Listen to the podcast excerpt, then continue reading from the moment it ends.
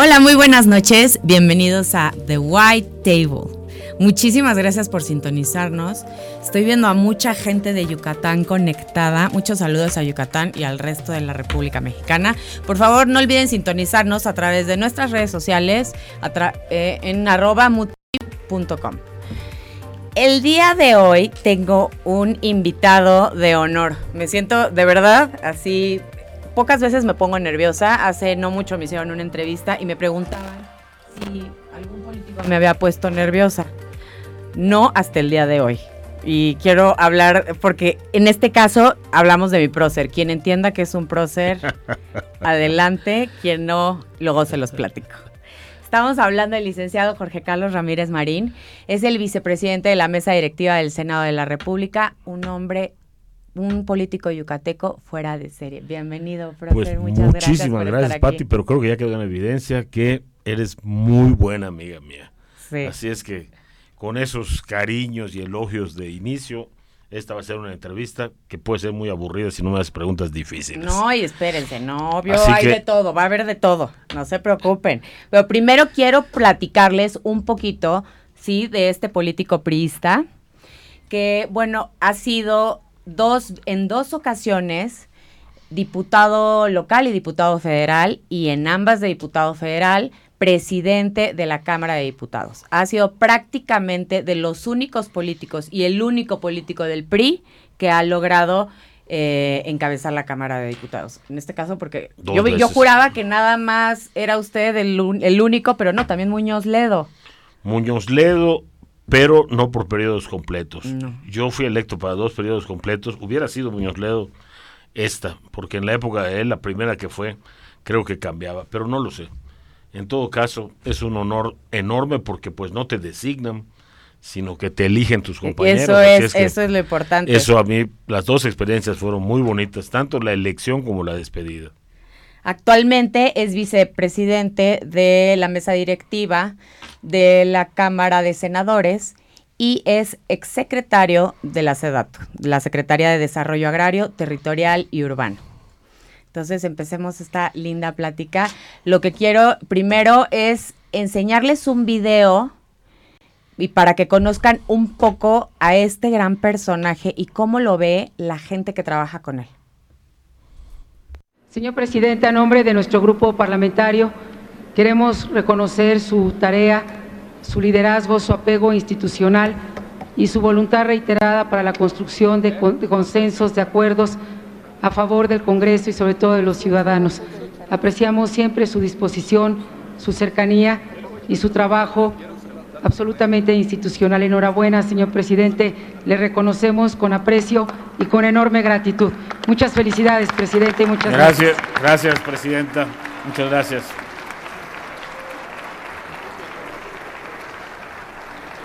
Diputado Cárdenas. Sí, presidente, en esto los del grupo parlamentario del PT, las diputadas y los diputados, tenemos acuerdo unánime, presidente. Nosotros felicitamos su tarea, que ha sido muy importante, muy valiosa, de gran eh, comunicación con todos los miembros de esta Cámara de Diputados, muy respetuosa, apegada a la ley, presidente, y al reglamento, aunque a veces nosotros hayamos tenido diferencias de opinión en la interpretación. Consideramos que usted pasará a la historia de esta Cámara de Diputados como uno de los presidentes de la mesa directiva más notables, más, más importantes y con mejor conducción de esta Cámara. Presidente, usted sabe que con muchos dictámenes no estoy de acuerdo, pero con usted sí, presidente. Nuestra felicitación. Gracias, diputado. En una cosa tiene usted razón soy un hombre extremadamente notorio, eso es cierto. Diputado Guerra.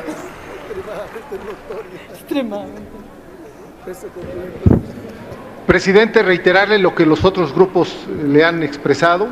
La verdad es que usted no solamente es nuestro presidente, es nuestro guía y es nuestro amigo.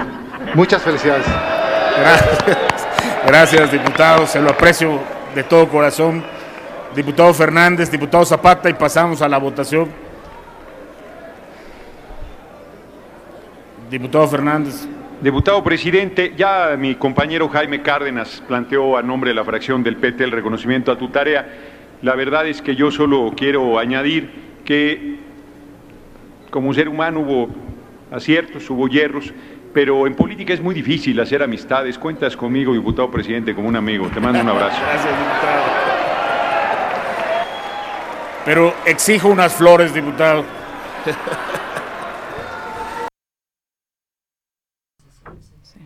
Pero ¿por qué era el esfuerzo? ¿Qué tal ese video? Estamos viendo eh, a un político de, de verdad de los buenos, de los que hace consensos y, y cómo todos, a pesar de las diferencias de partidos políticos, festejaban que había sido un hombre, y bueno, pronosticaban que va a ser un hombre que va a pasar a la historia por su excelente trayectoria y además, pues bueno, calidez humana, visionario, que yo les puedo yo decir.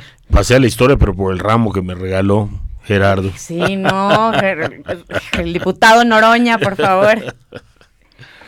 Híjole, platiquemos un poquito. Quiero ponerles, bueno, ¿qué, bueno, senador, dígame, ¿qué lo llevó a la política? Pues la familia siempre es, la que va marcándote el rumbo y definiéndote cosas. En la mesa de mi casa, en la mesa de comer, todos los días había política.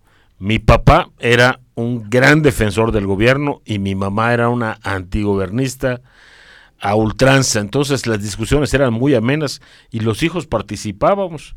Así es que eso te empieza a dar una, una actividad al principio en tu casa, pero cuando llegas después a la secundaria, a la escuela, tienes ya parte de esa corriente en las venas y entonces, pues bueno, em, organizaba torneos de básquetbol, eventos culturales, la sociedad de exalumnos, bueno, ¿qué, ¿Qué no habré organizado en esas épocas de prepa y de secundaria? ¿Pueden poner la foto uno, por favor? Pero lo que sí puedo ver allá es qué gordo estaba Pati. Bueno, qué gordo estoy, pero estaba no, más. No, no, como ya adelgazado mucho. Luego nos pasa la receta que hemos visto en Twitter, que mucha gente se está pasando recetas de dietas.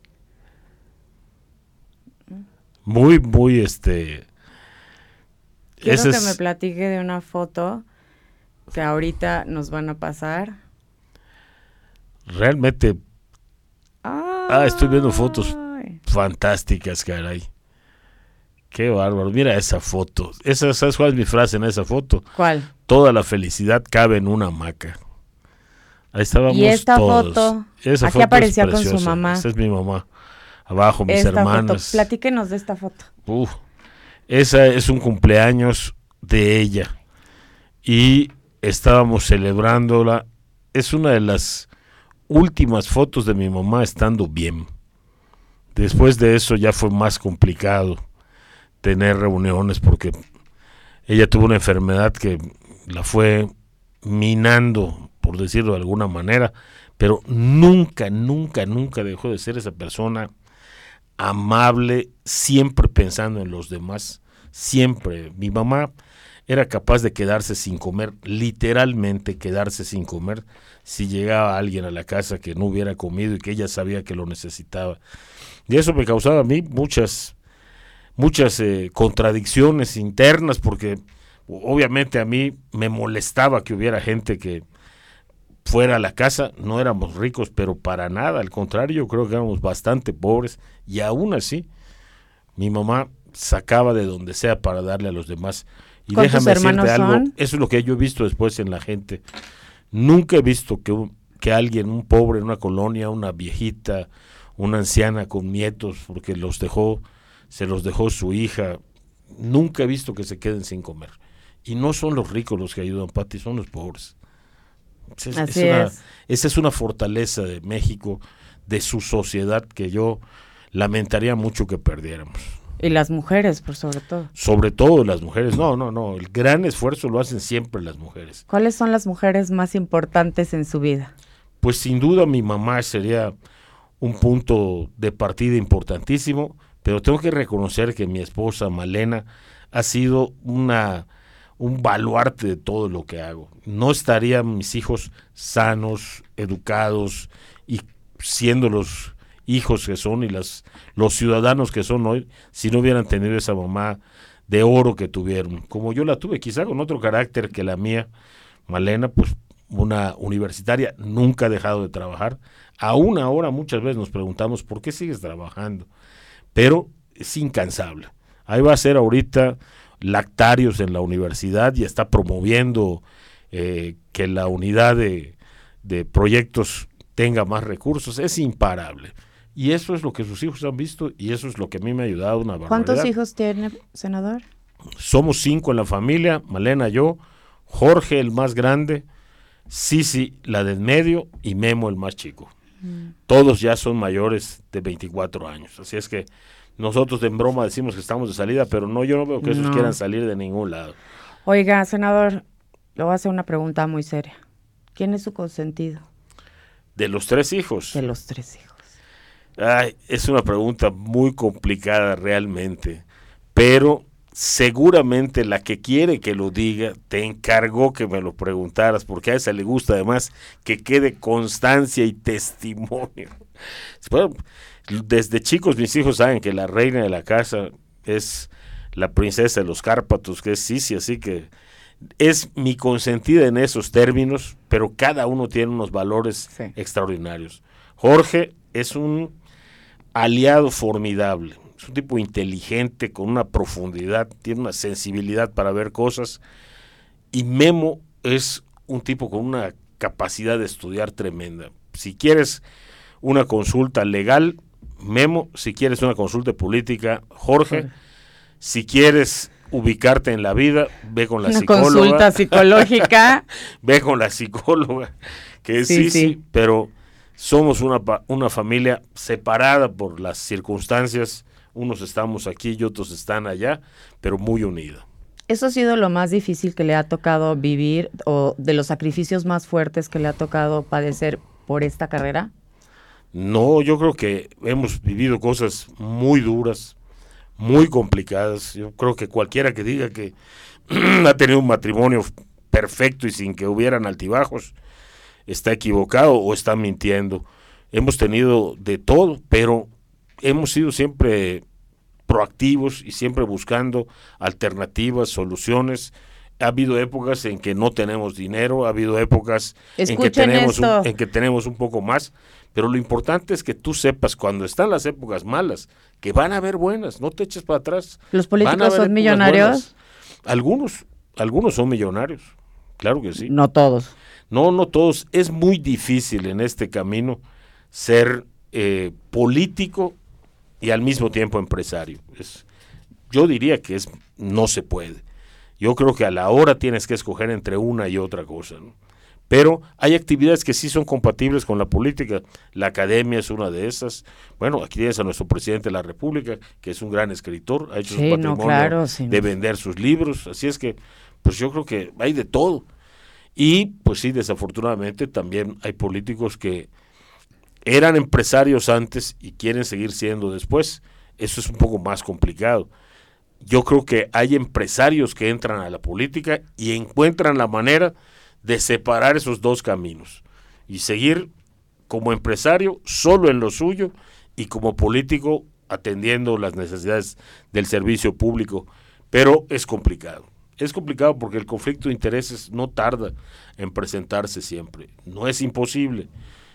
Antes había una corriente que recomendaba a los empresarios en la política. Hoy estamos viendo qué importante es que tengamos empresarios, empresarios y que tengamos políticos que sean de verdad políticos. No improvisaciones.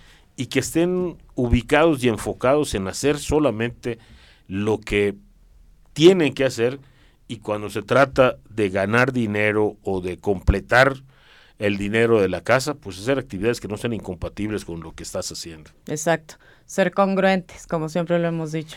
Eso es, eso es muy importante y la gente lo percibe tarde o temprano. De hecho, he escuchado por ahí que, pues, además de ser un amigo muy leal, es un poco inflexible en el trabajo y que padecía largas horas de trabajo cuando fue secretario de Estado en la SEDATU. ¿Cómo, ¿Cómo vivió el, fue, el ser un secretario de Estado? ¿Qué, ¿Cómo vive un secretario de Estado? Pues normal, te voy a decir qué buena suerte. ¿Y de qué era que eran las, las jornadas de trabajo? Eso no depende de que seas secretario de Estado, eso depende de tu, de tu estilo, de tu ritmo y también de las épocas que te toquen. A mí siempre me gustó trabajar más tiempo de tarde, noche. Aunque, pues en la época que nos tocó, había que empezar con algún desayuno. O sea, levantarte a las 7 de la mañana. Pero fíjate, en esa época pues casi no podía hacer ejercicio. Eran jornadas muy largas, pero muy interesantes. Había gente que recibía yo a las 11 de la noche o 12 de la noche. Y cuando los citaba, me acuerdo que decían, pero de la mañana, ¿verdad? No, 11 de la noche. 11 de la noche. Y alguno me confesó que dije, fui con la idea de que se había equivocado el secretario. Dije, ¿cómo estábamos saliendo? Seguramente se Y que le hacían cola, ¿verdad? Pues lo esperaban haciendo pues, cola. Eso, por desgracia, porque no llevábamos un control estricto. Había temas muy interesantes en la ciudad. Una supersecretaría es una supersecretaría. ¿Con qué satisfacción se quedó de ser secretario? Mira, yo creo que lo que hicimos en vivienda fue muy padre.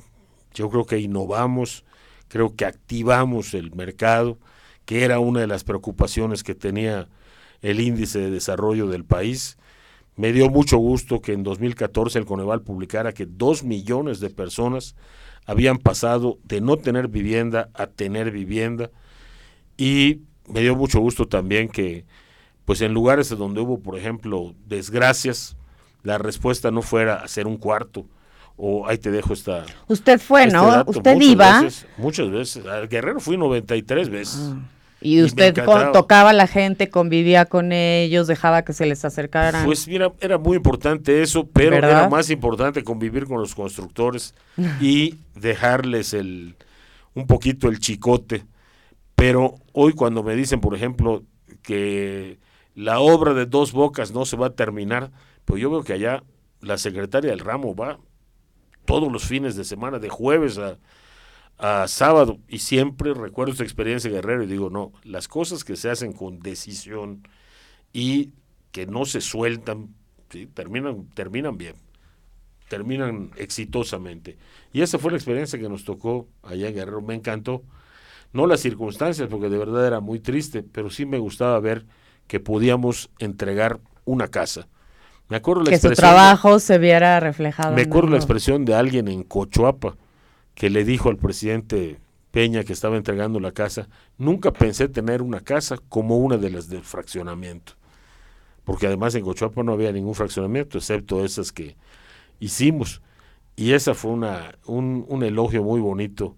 No era directamente a mí, pero pues tampoco era una cosa mía, ¿no? No era mi dinero. no, pero era es cambiar la vida de las personas para positivo?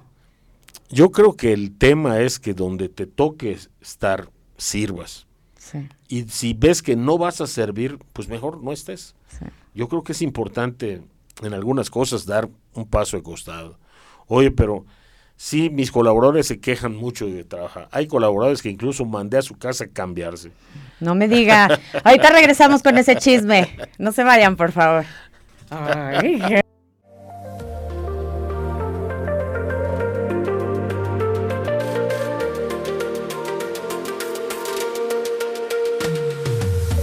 Y regresamos. Muchas gracias por acompañarnos. El día de hoy tenemos el honor de estar con el vicepresidente del Senado. Por favor, el licenciado Jorge Carlos Ramírez Marín. Es que me pone nerviosa, perdón. No sé por qué hasta ahorita, pero bueno. Ay, sí. Yo tampoco sé, Senado. Oiga, es que ahorita que estábamos platicando, fíjese que me llegó un chisme que usted normalmente en su equipo de trabajo se rodea de puras mujeres o que prefiere trabajar con mujeres. ¿Por qué? Además, ¿esto es moda por ahorita el tema de equidad de género o, siempre ha sido así? Pues, la verdad es que no es una preferencia. Yo creo que son, son situaciones que se han dado, pero puedo decir algunas cosas. La número uno, las mujeres no te van a dejar mal. Las mujeres dan absolutamente todo en su trabajo son dedicadas, esforzadas, imaginativas, se enamoran de la causa y están con todo hasta que hay algún hombre que las empieza a o adentro o afuera las empieza a fustigar o las empieza a molestar con ¿por qué te quitas tan tarde? No tenemos vida de pareja. Mm. Y muchos, muchos caminos he visto talentosísimos desviarse por eso. Es una pena, pero Pati, la realidad no está en del lado de las mujeres. El problema no está del lado de las mujeres, está del lado de los hombres. tenemos una pésima, pésima educación de género. Y yo no digo que nos vayamos a los extremos, soy hasta un poco conservador en eso, pero yo creo que no contar con las mujeres es algo así como empujar un coche con un solo brazo. Es, la otra parte de la población económicamente activa que no está activa. Y en cambio, la parte que está activa, fíjate, una de cada tres mujeres que trabaja sostiene sola su hogar. O sea, es bien importante el trabajo que hacen las mujeres. Y ellas lo hacen de verdad. No tengo nada en contra de mis camaradas de género, pero yo sí, yo prefiero mucho más tener conmigo mujeres porque han demostrado, no es una, no es una especulación, es una experiencia acumulada a lo largo de los años. Han demostrado que su lealtad es indeclinable. Somos más leales, más ordenadas, sí. Sí, muchas veces, muchas veces sí. Hay hombres talentosísimos y los tengo en mi equipo, ¿no? Hay gente que son extraordinarios abogados o excelentes investigadores, pero las mujeres que trabajan conmigo me siento muy orgulloso de ellas. La mayoría ya trabaja desde hace varios años conmigo. Estoy pensando seriamente en relevarlas. Porque sí, en renovar el equipo. Hay que renovar el equipo. Ahorita empieza a recibir comentarios de ellos. Sí, ahorita vamos a leerlos. Pero quería una pregunta antes. Senador, dada su experiencia legislativa y como político, pero político real, ¿qué se necesita en México para que las mujeres podamos desarrollarnos con mayor libertad y sobre todo libres de violencia? Mira, yo creo que las medidas que estamos implementando no son las importantes. Yo creo que hay que ir al tema educativo primero. Hay que plantear una educación sexual diferente. No solamente en la explicación de cómo son las relaciones sexuales o en qué consisten, en la vida en pareja, etcétera. No, hay una muy importante, ¿sabes cuál es? Compartir el trabajo. Apenas el 20% de los hombres comparte las tareas domésticas con las mujeres. Y comparte apenas el 20% de las tareas domésticas.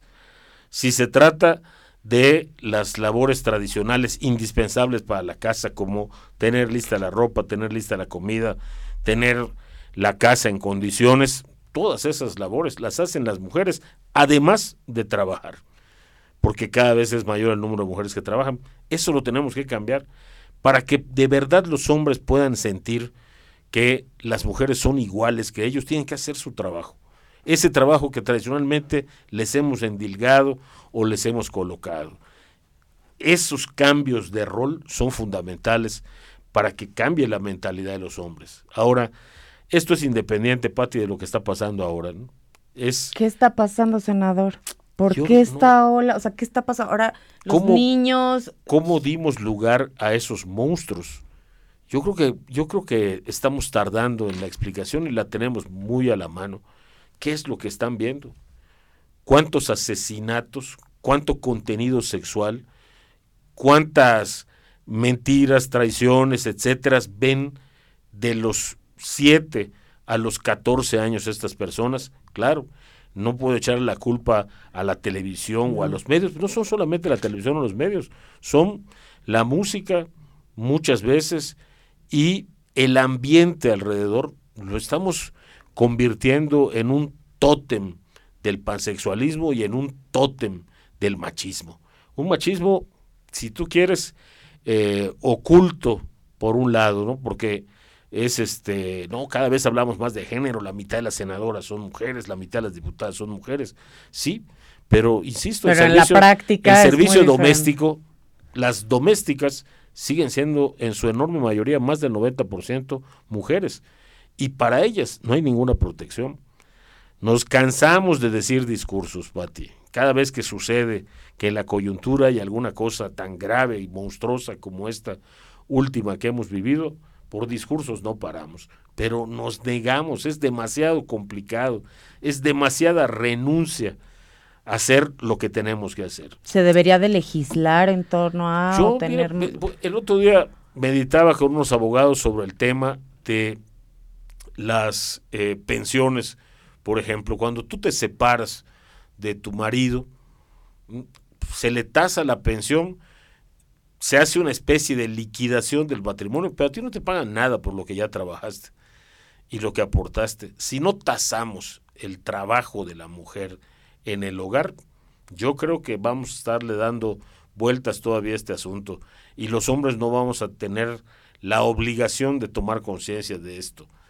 Y creo yo que eso cambiaría fundamentalmente. Déjame ponerte un ejemplo, por ejemplo. Eh, la, la, el periodo posparto para cuidar al hijo solo se le otorga a la mujer. Es su obligación. Ella lo tiene que hacer.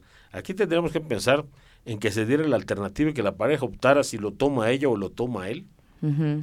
Yo creo que hay, te digo, pequeñas cosas, pero prácticas.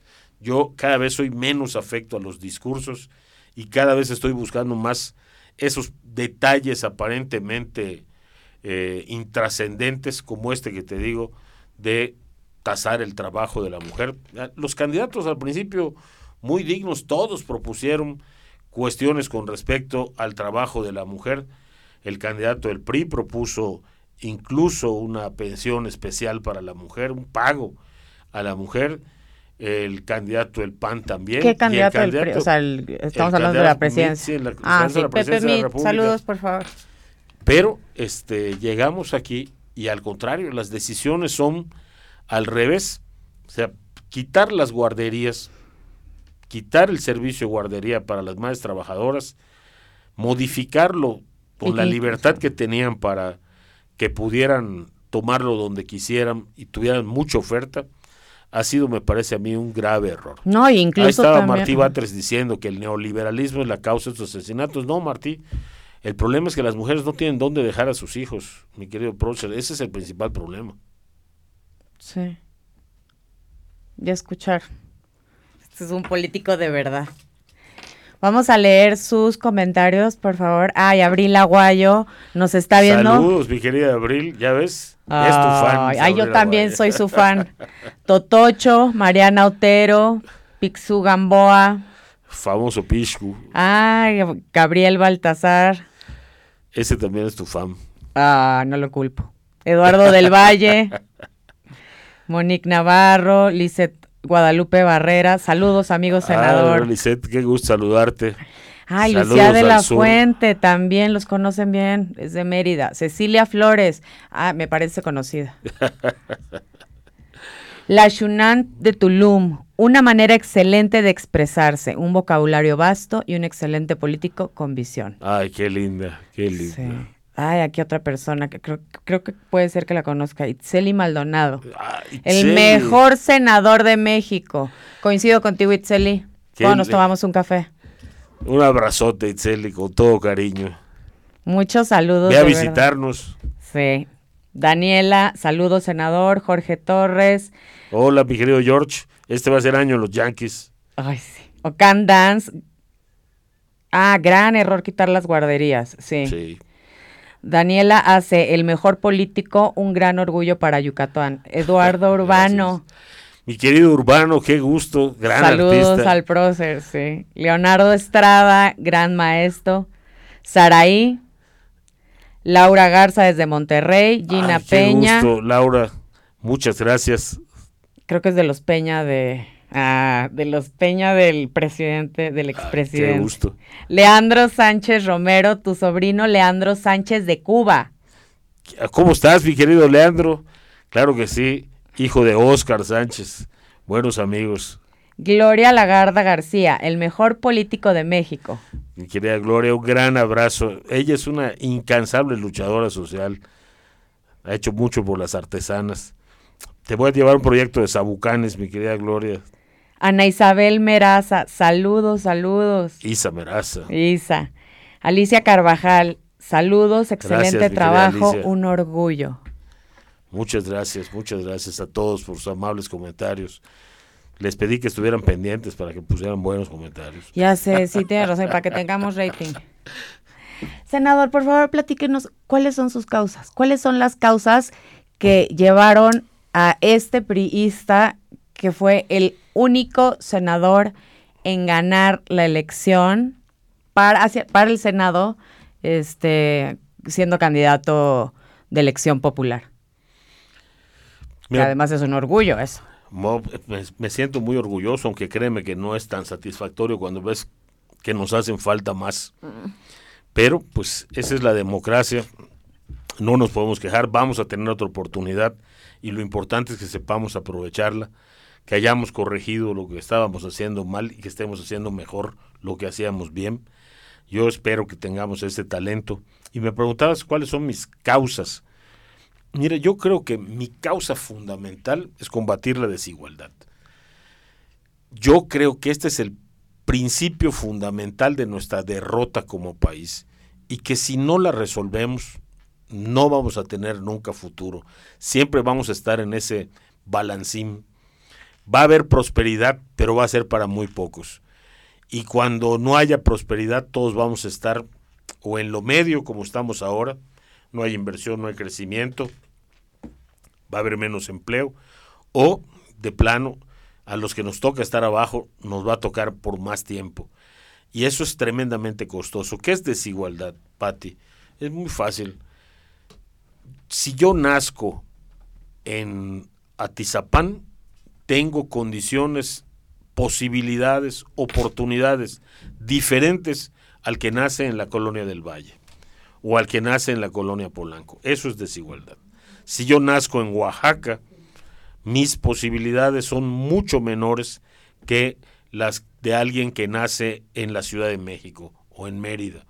Si yo nazco en Mérida, tengo casi tres veces más posibilidades de alguien que nace en un municipio del sur del estado o del oriente del estado. Esa es la desigualdad, que la condición no sea cuánto estás dispuesto a trabajar, sino dónde naciste. Y eso te condena prácticamente. Eso es estar desigual. Eso es ser desigual. Y sí se puede corregir, nada más que yo no coincido con este método de repartir dinero abajo. Se vale, pero el problema es que otros ya han usado ese método y no funcionó. Otros gobiernos en México, otros países y no funcionó. ¿Qué se necesita? Educación. Eh, para mí es, la, clave. la clave. Esa es la clave.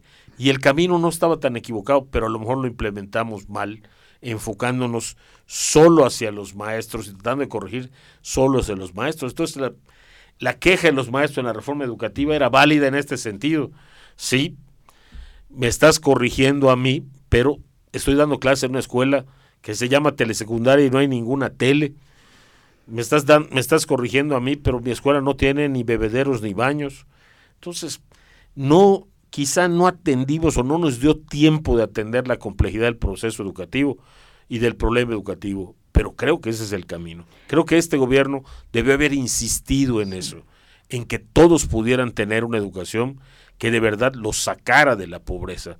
Una vez yo tuve un conflicto en, al interior del gobierno porque yo decidí contratar como secretario a la Universidad de Northwestern, que es una escuela de negocios, y los otros querían que contratara a otra institución, no diré cuál para no quemarlos. Mm, y la diferencia cuál era, cuando me pidió el presidente una explicación, oye, ¿por qué estás contratando unos gringos? Porque lo que me ofrecen estos otros es enseñar a los pobres a ser pobres, cómo ser pobres. Y estos lo que ofrecen es la alternativa de dejar de ser pobres. ¿Por cuál de las dos nos inclinamos? Creo que la búsqueda es esa, dejar de, ser, pobres. Y de allá se derivan muchas otras causas.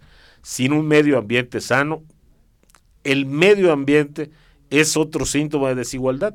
Tú puedes corregir en tu casa los problemas del medio ambiente, pero los que son extremadamente pobres, no. Y es su medio ambiente el que estamos acabando. Como por ejemplo cuando contaminamos el agua de un cenote. Sí, para nosotros pues es un lugar para, de recreo o de vacaciones, pero hay gente para la que es su fuente de abastecimiento de agua. y la contaminación nos está pegando de una manera brutal a los yucatecos, brutal. Es nuestro problema número uno. Entonces, desigualdad, medio ambiente, ahí está el tema de las abejas, que cómo empezó este tema. Por curiosidad, hace 15 años, ya ahora casi 17, leí una revista donde hablaba del síndrome de desaparición de colmenas, del colapso de las colmenas. Y entonces ahí pude ver qué importantes iban a ser las abejas para el futuro. Y avisé desde el Congreso de Yucatán, ojo con este problema porque se va a agravar. Se agravó, se agravó y aún apenas ahora le estamos dando visibilidad al problema. Esa ha sido mi tarea, darle visibilidad. ¿Todavía estamos a tiempo? Sí, estamos a tiempo, claro que sí. ¿Y sabes quiénes son nuestras alternativas? Las mujeres porque son las mejores apicultoras que hay. La verdad es que el gobierno debería meterle más cariño al tema de la apicultura y confiar más en las mujeres para darles los recursos que se necesitan, que ni siquiera son muchos. Y aquí sí puedes dispersar dinero individualmente, es decir, apoyas directamente a una apicultora y créeme que estás rescatando una, una familia. Sí, no lo dudo. Le manda saludos, por favor, a Chemax. Saludos, Suma Chemash. Me encanta cómo dicen ustedes los nombres mayas. Menos mal que no dijiste Chema X. Saludos, Suma de Hidalgo. ¿Cómo le ha hecho para bajar de peso? Uf. A ver, desde que inicia, desde que llega a México, llegó... ¿viste esas fotos? Son algunas son del año 2000. En el año 2000 pesaba yo... Aquí estamos, 20 años. Hace 20 años pesaba yo 162 kilos. Las fotos que viste de la cámara, de esas, del video de la despedida, pesaba yo 148 kilos. Y hoy peso, pues cinco años después de eso, peso 108 kilos. Me he tomado mi tiempo, pero el tema es que hay que hacerlo, Pati. O sea, estoy convencidísimo el otro día que me subí un camión para hacer las, las consultas estas que estoy haciendo sobre el tema de marihuana, que son muy simpáticas y con mucha participación, me estaba yo bajando del camión y alguien me llamó, senador, senador, era el camionero. Y me dijo, oiga, fíjese, mire, aquí están tres recetas, las tres pospuestas por el IMSS. No hay medicina y soy diabético. Ay, no. La diabetes es una enfermedad que causa estragos en México, estragos. En Yucatán, el 80% de las muertes en hospitales están relacionadas con diabetes. Pero déjate de eso, ¿cuántos tenemos dializados? ¿Cuántos tenemos amputados? ¿Cuántos tenemos incapacitados porque tienen una herida que no cierra y no pueden ir a trabajar? Todo eso lo causa una sola cosa, la alimentación. Entonces, sin que yo sea un apóstol y mucho menos el mejor ejemplo, sí he tomado este tema como una de mis causas y como una preocupación fundamental. A la segunda caminata que hice en la campaña, fue menos importante la batucada y más importante el equipo de médicos y enfermeras que iban con nosotros. Y no fallaba. Cada uno de los recorridos era encontrar muchos pacientes que necesitaban atención por diabetes. Te repito, diálisis de heridas, descontrol, descompensación. Es muy triste que sabiendo de qué se trata, no hayamos hecho lo suficiente. Y cuesta un dineral. La mayor parte de los recursos del IMSS, del ISTE, se van en estas enfermedades, enfermedades relacionadas con las crónico-degenerativas como la diabetes. Y ahora con el tema del desabasto.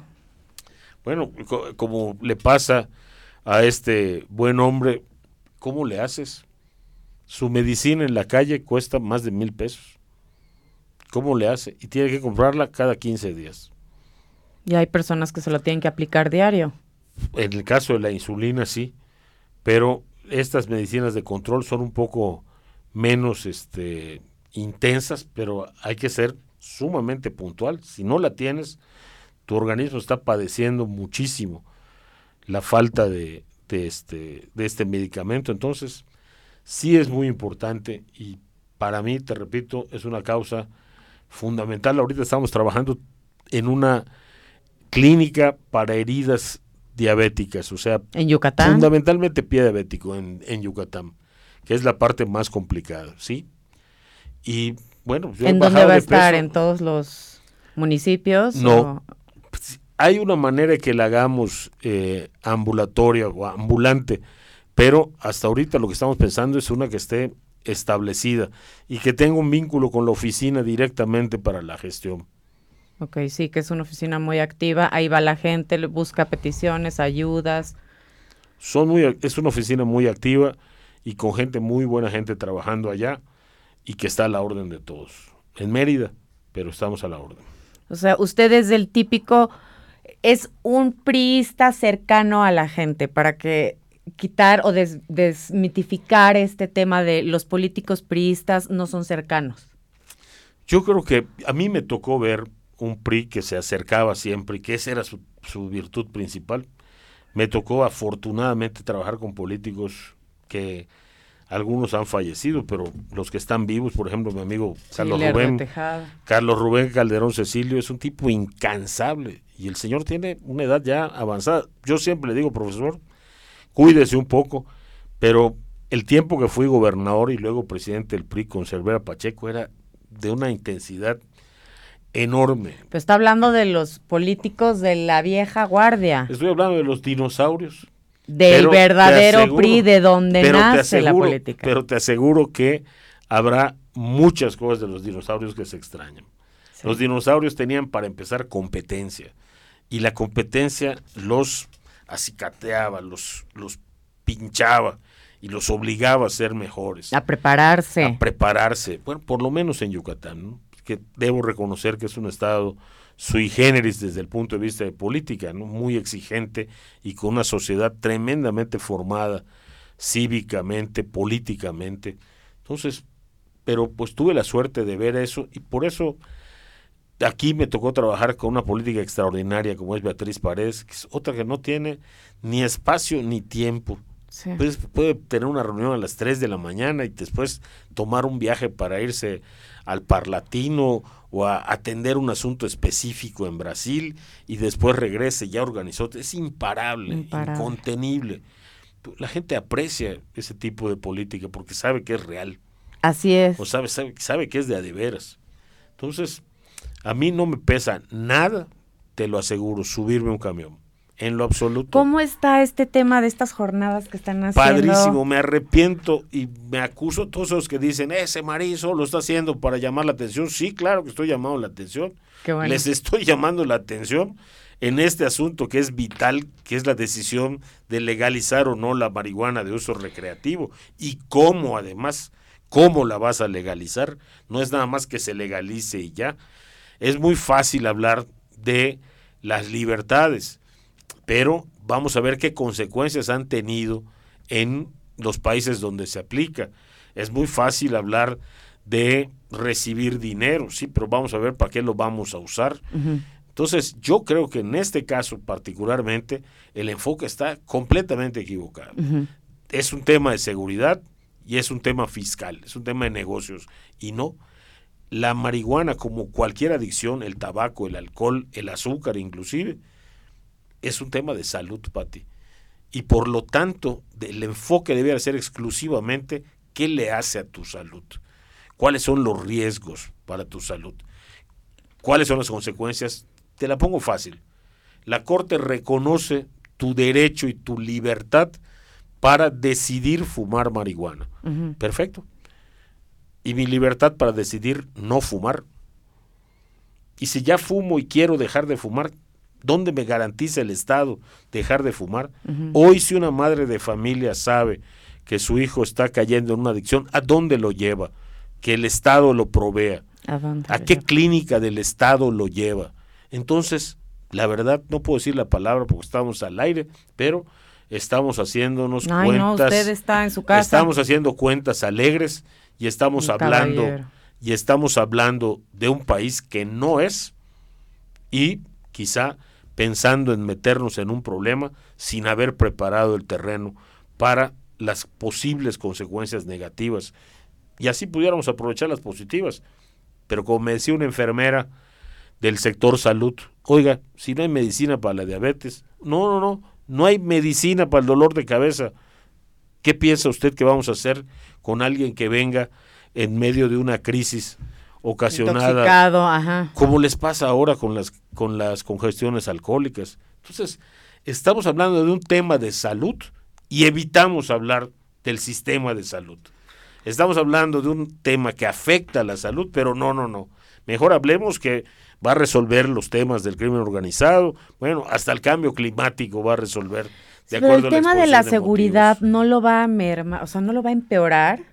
O sea, por ejemplo, lo que ya estamos viendo que son crímenes de verdad más allá de lo No necesariamente. Desde el punto de vista de la seguridad, mira, lo que puede pasar sería más grave a largo plazo, que es el tema de la desigualdad. ¿Por qué? Porque así como estamos legislándolo, como está propuesto, lo que vas a tener es una marihuana para ricos, que esa sí va a estar toda controlada, vas a tener un registro de adictos, vas a tener un registro de tiendas, de productores, de distribuidores, fantástico. Pero, ¿por qué alguien que hoy la compra a un precio la tendría que comprar más cara? Vas a tener una marihuana para ricos y una marihuana para pobres. Y hoy de lo que están llenos las cárceles, en eso sí les doy toda la razón, es de pobres que fuman marihuana. De eso está llena las cárceles. Sí, o sea, los tendrían más intoxicados. Me llamó mucho la atención en Mérida. Porque ahí no creo que, tampoco tengan ningún tipo de prevención, o sea, cursos o centros de recuperación en los penales. No, claro que no. Por supuesto que no. Hoy no hay centros de recuperación de nada. Y los que hay son tremendamente vulnerables. ¿Cuántas veces no ha sucedido que va el crimen, la maña, a sacarlos de los albergues donde están tratando de curarse una adicción y los mata? A sus propios distribuidores. No, no. no es grave. hemos dejado que el país se deslice en un, en un tobogán en el tema de seguridad y yo oigo una y otra vez, escucho las propuestas de no se trata de combatirlo con balas. Perfecto. ¿Dónde están los campos de béisbol? Perfecto. ¿Dónde están los centros deportivos? Perfecto. ¿Dónde está el dinero para que los ayuntamientos tengan actividades en las tardes y se ocupen los jóvenes? Son unos ratas, se lo van a robar. Bueno, ¿qué vamos a hacer? Platíquenos de todos estos programas que usted ha apoyado en cuestión del deporte. ¿Ahorita los puede apoyar? Ahora podemos apoyar con más dificultad, lo reconozco, pero no hemos dejado de hacerlo. O sea, si antes apoyábamos a ocho deportistas al año para que se fueran a eh, hacer esgrima a París o a levantar pesas a China, pues ciertamente puede ser menos el apoyo, ya no les podemos dar el boleto completo, ya no les podemos dar a todos, pero no lo vamos a dejar de hacer. Y yo espero convencer a mis paisanos de que en el deporte tenemos una doble tarea. Primero, por orgullo. Hay que ganar una medalla olímpica yucateca. Y segundo, por necesidad vital. Si no le damos deporte a los jóvenes, después no nos van a alcanzar las cámaras de vigilancia, Pati. Ni las patrullas ni los chalecos antibalas. Es, ese, es la, ese es el camino, educación y deporte. Es una apuesta menos vistosa, eso es lo que pasa.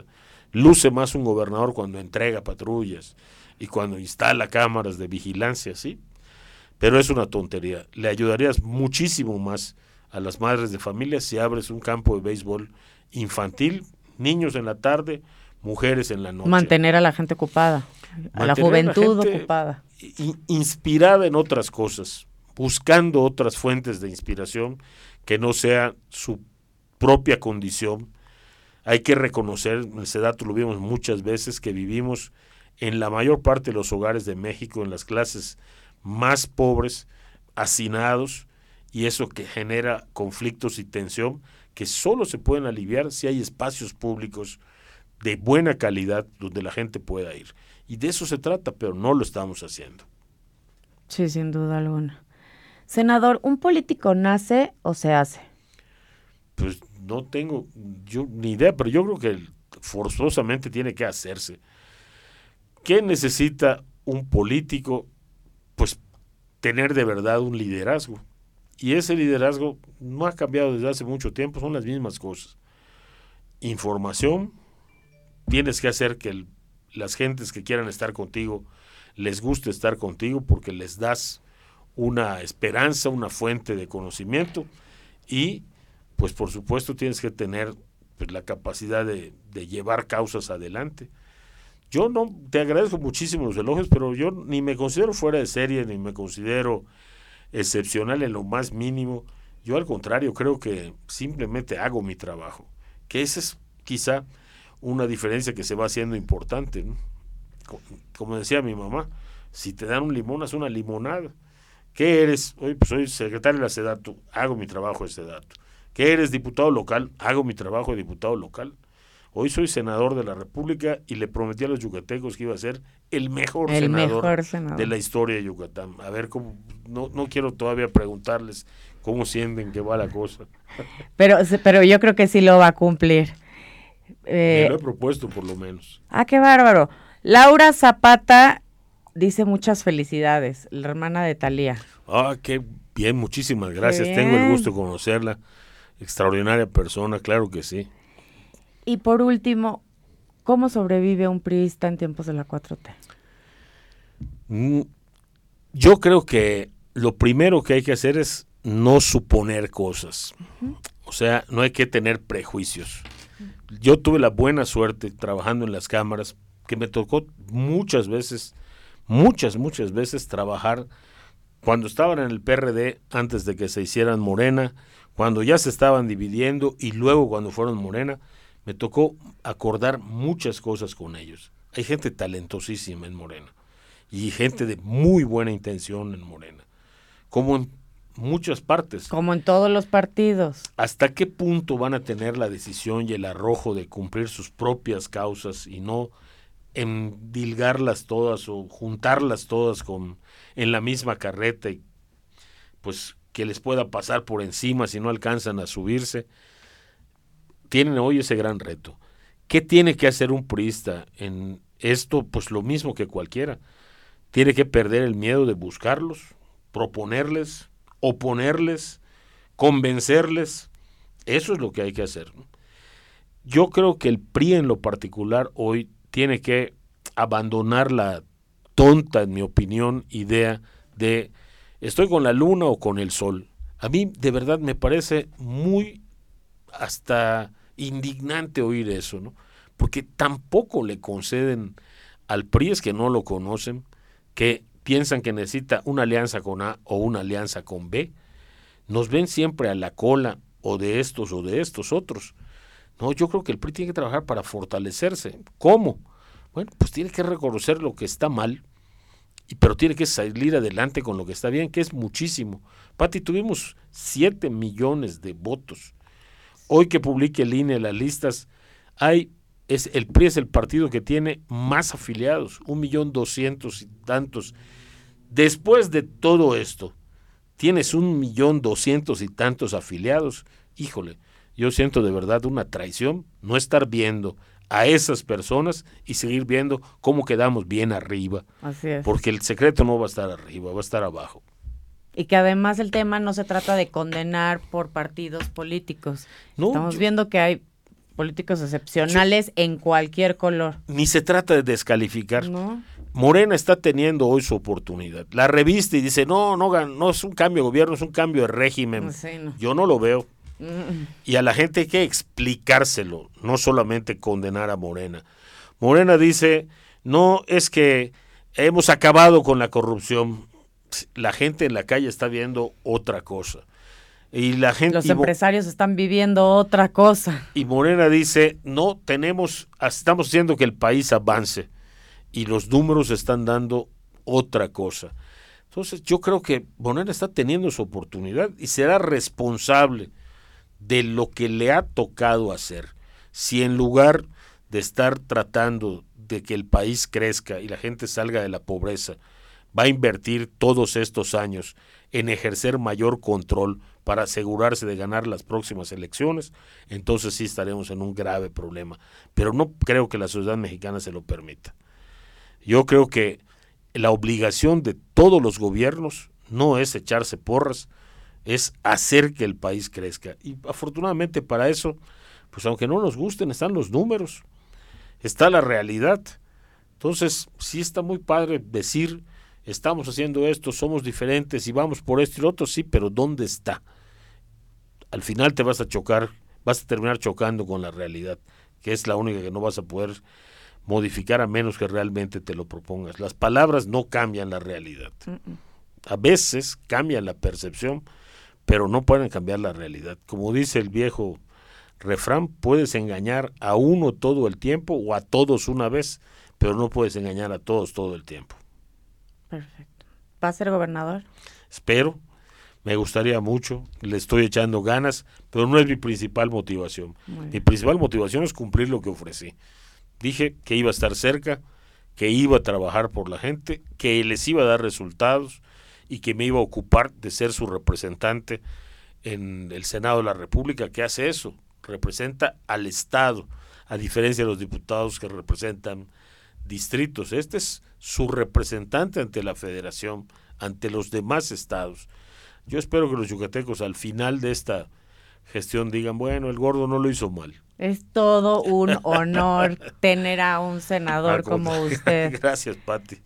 Gracias, gracias. Es que eres muy linda conmigo como siempre, ah. pero, pero te lo aprecio mucho. Ah, que me hayas invitado para empezar y, que me des esta oportunidad también. No, muchísimas gracias a usted. Esto es un honor y es un privilegio y esta es su casa. Gracias, Patti, gracias. Nos vemos el próximo miércoles en The White Table. Muy buenas noches y que descansen. Saludos. Un abrazo. No coman azúcar.